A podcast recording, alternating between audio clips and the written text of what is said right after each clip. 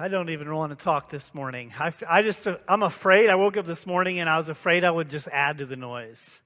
Uh, so, having said that, the summer that I graduated from high school, 1996, there was a new artist who broke into the pop music culture with a song that was rising on the charts. She asked a song that you'd expect maybe to hear more in a church service than on the radio. But her name is Jewel, and her song was Who Will Save Your Soul? Are you thinking, some of you thinking of the words right now or the, the melody? Um, so we're asking this question. It's a really, really great question and thinking about the soul and what it is. And we're doing this series, First Things First. And it's based on a couple of things that Jesus said. Jesus said in his most famous sermon to seek first the kingdom of God and his righteousness. And when asked about the most important commandments, Jesus didn't say they're all equally important. He, he answered, and, and he had clear answers. So we're using what he said from Mark 12, 30 through 31, where he said the first most important command, the greatest command is this Love the Lord your God with all your heart and with all your soul and with all your mind and with all your strength. And then he went on to say, the second is this saying, hey, there's two. This is the second one in, in proximity, but this is so deeply tied to the first that you need to hear this one too, because this is first things first. Love your neighbor as yourself. There is no commandment greater than these. So Jesus is saying, if, if you're going to do anything, if you're going to follow any command, let's start with these. Because let's put first things first, what matters the most. So we're going to be looking at this, and we want to say if you're here this morning and you don't follow Jesus, we want you to know that we're very grateful that you're here with us, and we hope that something you experience with, among us is a blessing to you.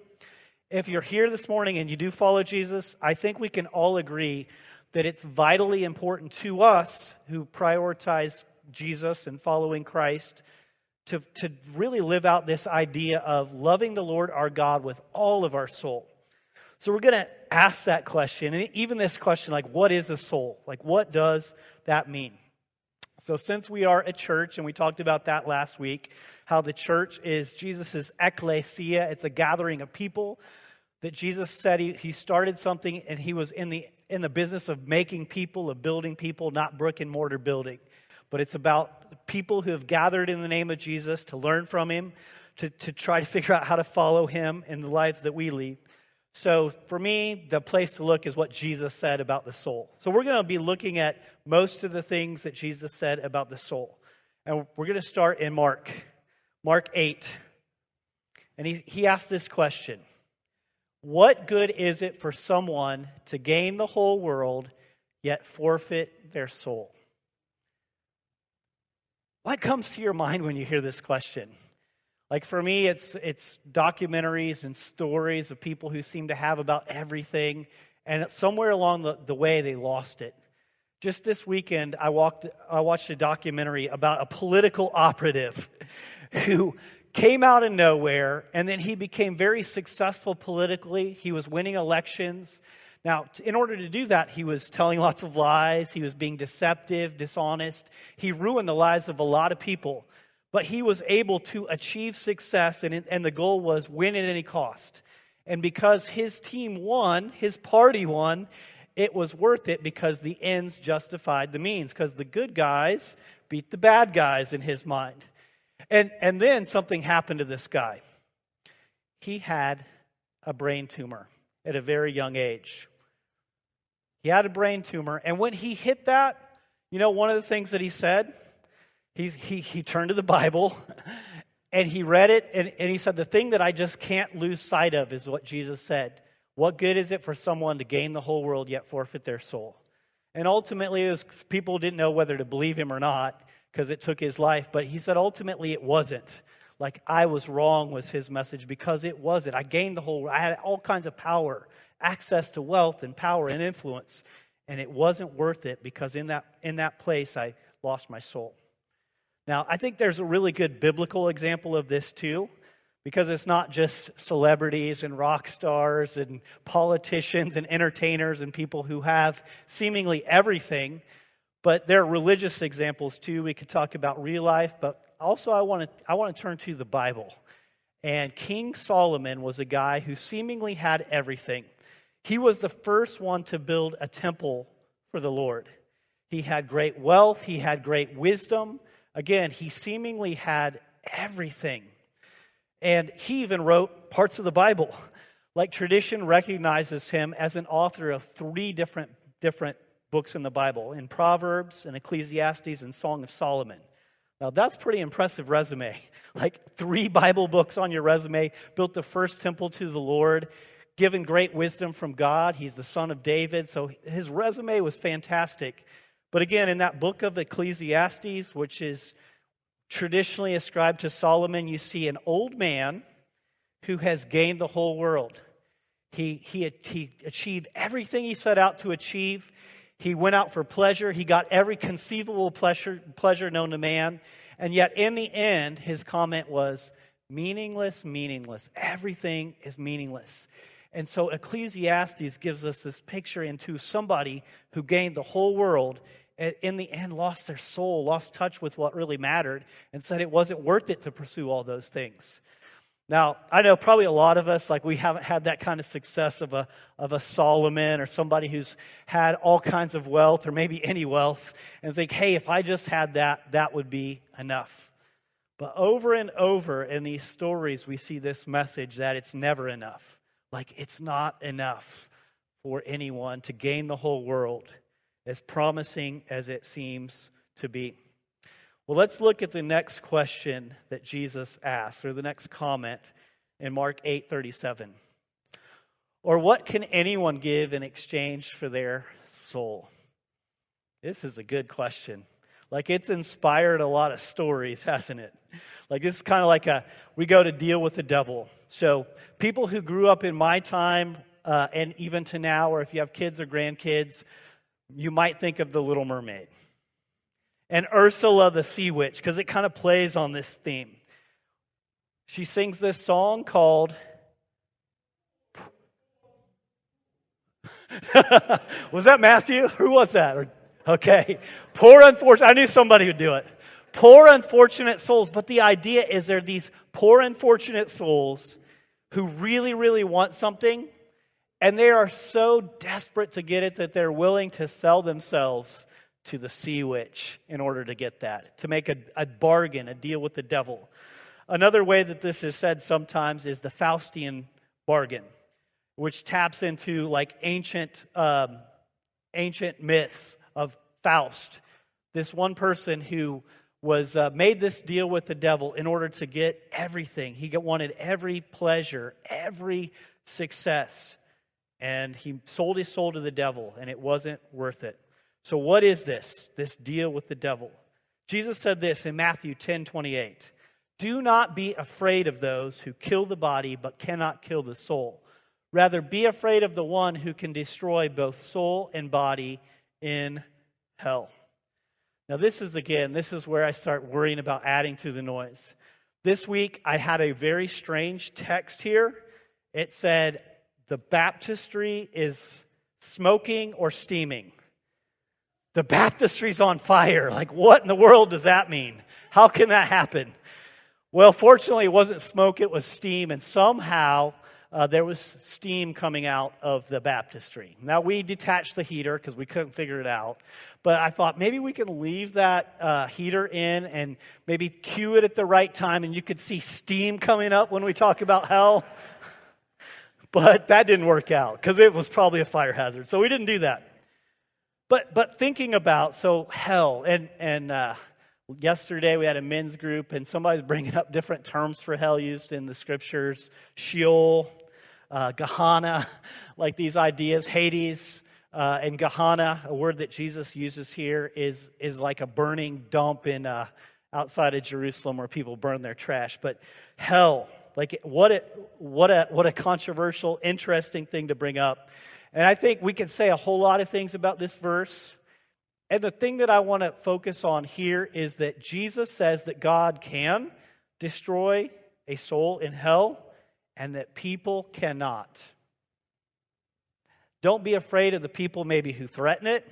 Don't, don't be afraid of the people who say maybe that you're going to hell. Uh, and, and that to me is like, it makes me very grateful that we don't have to be afraid of, the, of people when it comes to hell. Because I, I don't know about you, but I know that like lots of people have, have accused me of being a person who's going to hell because I believe the wrong things or because I do things they think I shouldn't do. So I am very thankful that the people who've told me that I'm going to hell for some of my waywardness in their eyes, like I don't have to be afraid of them. So that, that's really good news to me. In fact, even Jesus was accused of being one who was heading to hell. That's how some of the religious leaders explained how he was able to do what he was doing, that it was by the power of demons. Uh, so he was accused not only of heading to hell, but also being in league with hell. So sometimes people will say that, and the good news is Jesus says we don't have to be afraid of them. But what about, what if we're concerned about like one of our loved ones, especially, or people losing their souls?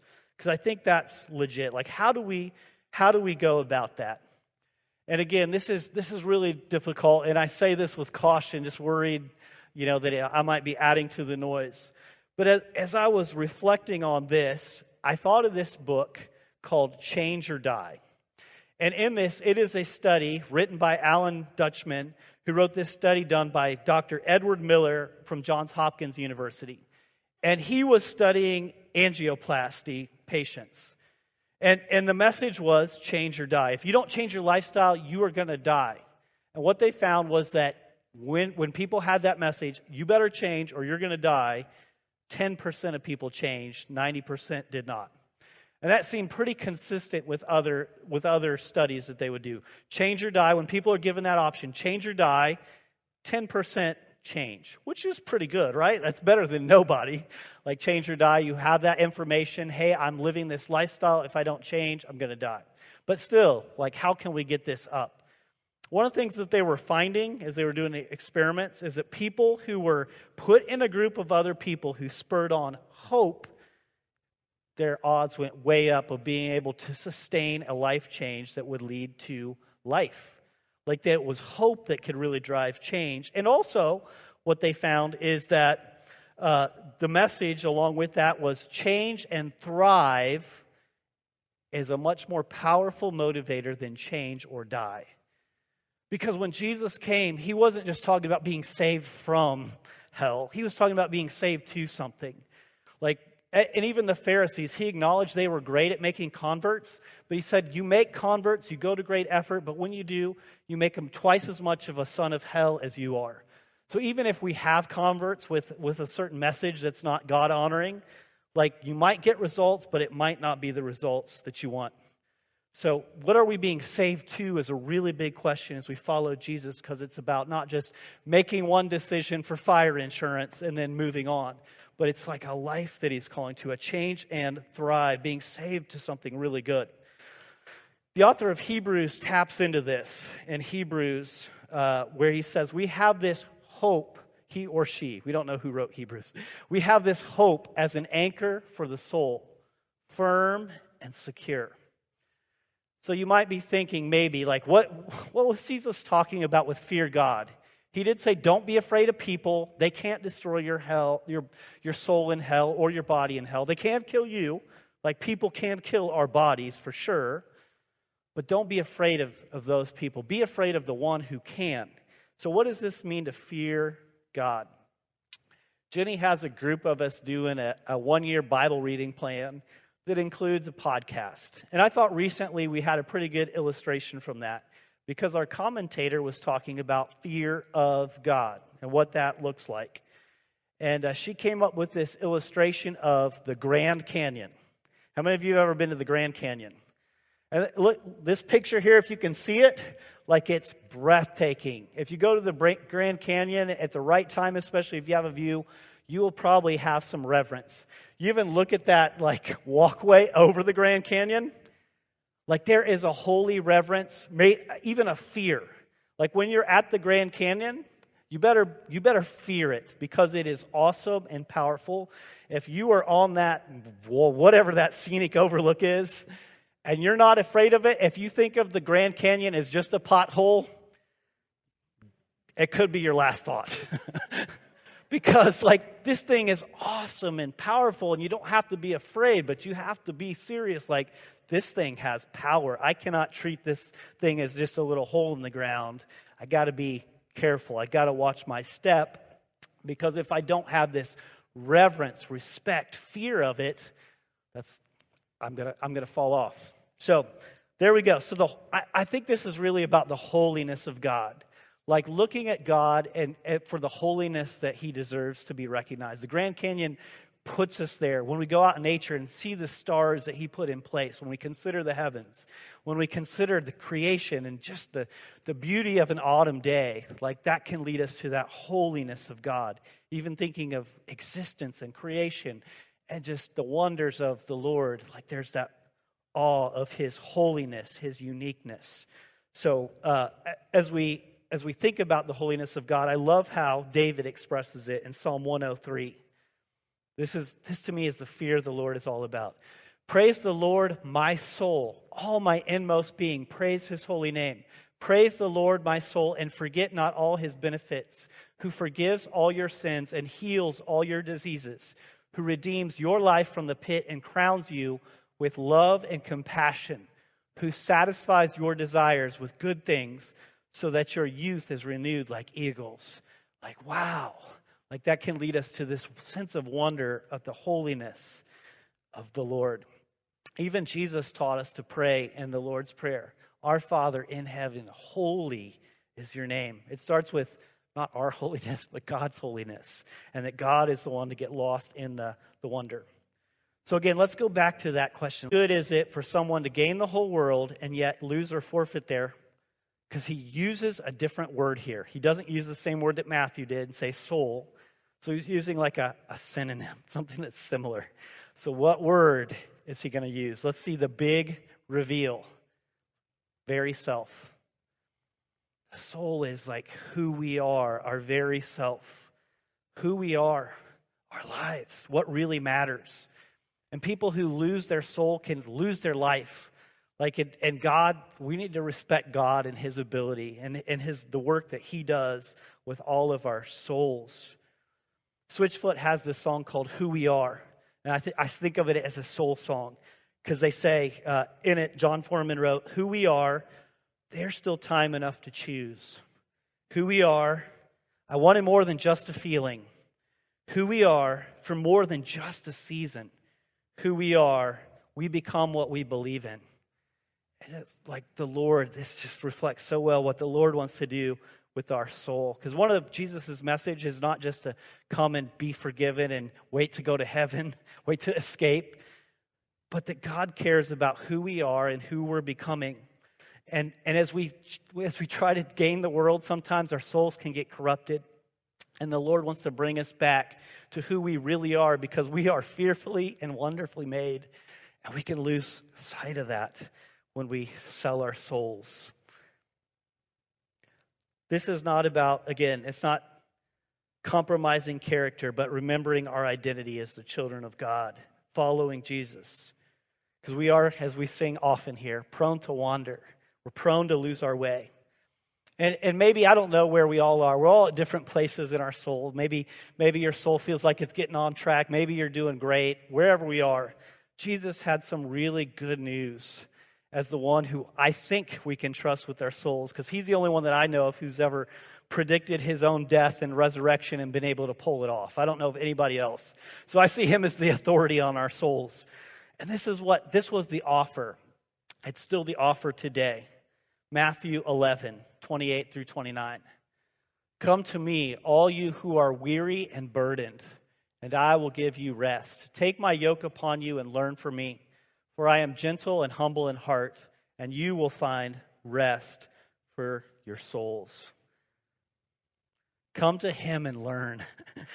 He's in the business of helping our soul, helping us become the best possible version of ourselves. He is the good shepherd.